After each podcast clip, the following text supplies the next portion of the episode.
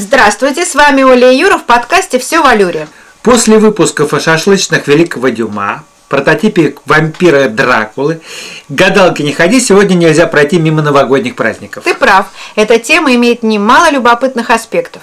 Конечно, еще несколько тысяч лет назад наши предки отмечали наступление Нового года, но, как известно, именно знаменитый римлянин Юлий Цезарь в 46 году до нашей эры утвердил 1 января как начало года, и с того момента в юлианском календаре стала отмечаться эта дата. А, собственно, почему именно январь? Дело в том, что название «январь» произошло от имени бога Януса, который имел два лица. Одно смотрело назад, другое вперед.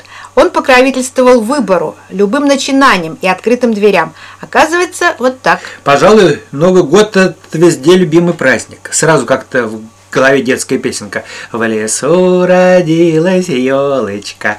Нарядная елка с гирляндами веет ожиданием чуда и много-много радости на праздник принесла. Ну а вот, например, голландцы в новогоднюю ночь сжигают рождественскую елку и запускают фейерверки. Елочные костры обозначают уход старого года, а фейерверки символизируют начало нового. А как же подарочки под елкой? Мне не очень нравится сия традиция.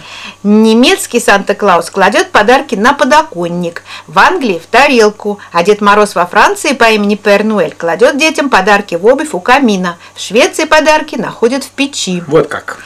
А ты в курсе, что официальный день рождения нашего Дедушки Мороза 18 ноября? И, кстати, в старину Дед Мороз получал подарки от людей. А в Камбодже этого персонажа, между прочим, зовут наоборот Дед Жар. Санта-Клаус, Пер-Ноэль, а в Финляндии вообще Йоулупуки, что в переводе «рождественский козел», потому что он ездит на запряженной козлами повозке. А итальянского волшебного дедушку зовут Бабу Наталья. Да, но в Италии, где, как все знают, в Новый год избавляются от старых вещей, выбрасывая их прямо в окна, так вот там вместо Деда Мороза подарки-то раздает летающая на метле фея Бифана. А мне по душе венгерский обычай. В ответственный момент прихода Нового года жители достают из закромов рожки, дудки, свистульки и изо всех сил свистят. Так они очищают дом от злых духов и освобождают пространство для благополучия и радости. А вот, например, в Колумбии на Кубе принято делать в канун Нового года чучело-мужчину, символ уходящего года. Ровно в полночь эта кукла сжигается, унося с собой все нехорошие воспоминания. Выходит, там нехорошие воспоминания связаны с мужчиной? Ну уж не знаю, такая традиция. В Шотландии, например, сжигают бочки, наполненные дегтем и символизирующие старый год. Ну это еще ничего. Но если 1 января ты войдешь в какой-нибудь шотландский дом, тебе будут не очень рады. Это почему? А потому что самый желанный первый гость 1 января в шотландском доме – брюнет, который переступает порог не с пустыми руками. Мужчина с темными волосами, согласно местным поверьям, приносит удачу. Кроме того, гости, приходящие на праздник, должны приносить с собой уголь, который они позже бросят в камин на удачу. Буду знать. Ты можешь, как истинный испанец, под бой местных курантов съесть дюжину виноградин. Этот ритуал дарует удачу на весь следующий год. И я точно знаю, какие в эту ночь на любом испанце трусы. Ух ты, в горошек? Новый год нужно встретить в нижнем белье красного цвета, чтобы в течение следующих 12 месяцев не испытывать материальных проблем. Это касается и мужчин, и женщин? Да, вот такие пикантные подробности. А что забавно.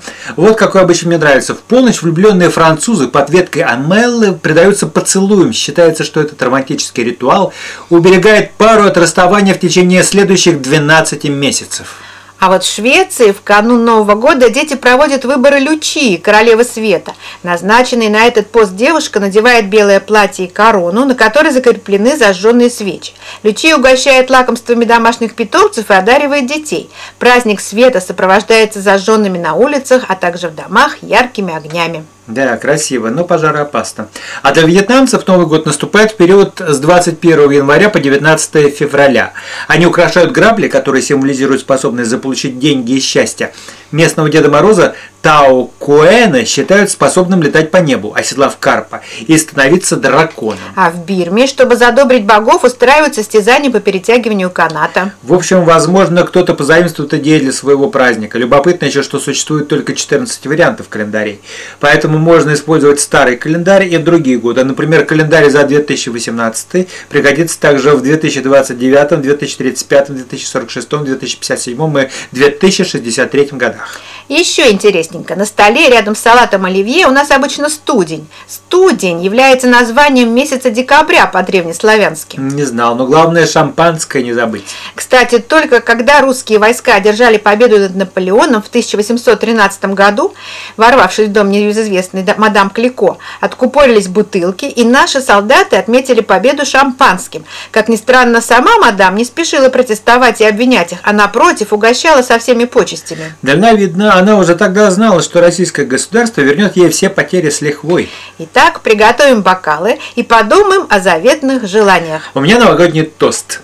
Говорят, полоса неудач иногда оказывается взлетной. Так выпьем же за наши радостные перспективы на взлетной полосе. Чудесно! Тут сегодня и поставим точку. Лучше многоточие, чтобы встретиться в новых подкастах. Тогда у вас и у нас будет все, Всё в валюре!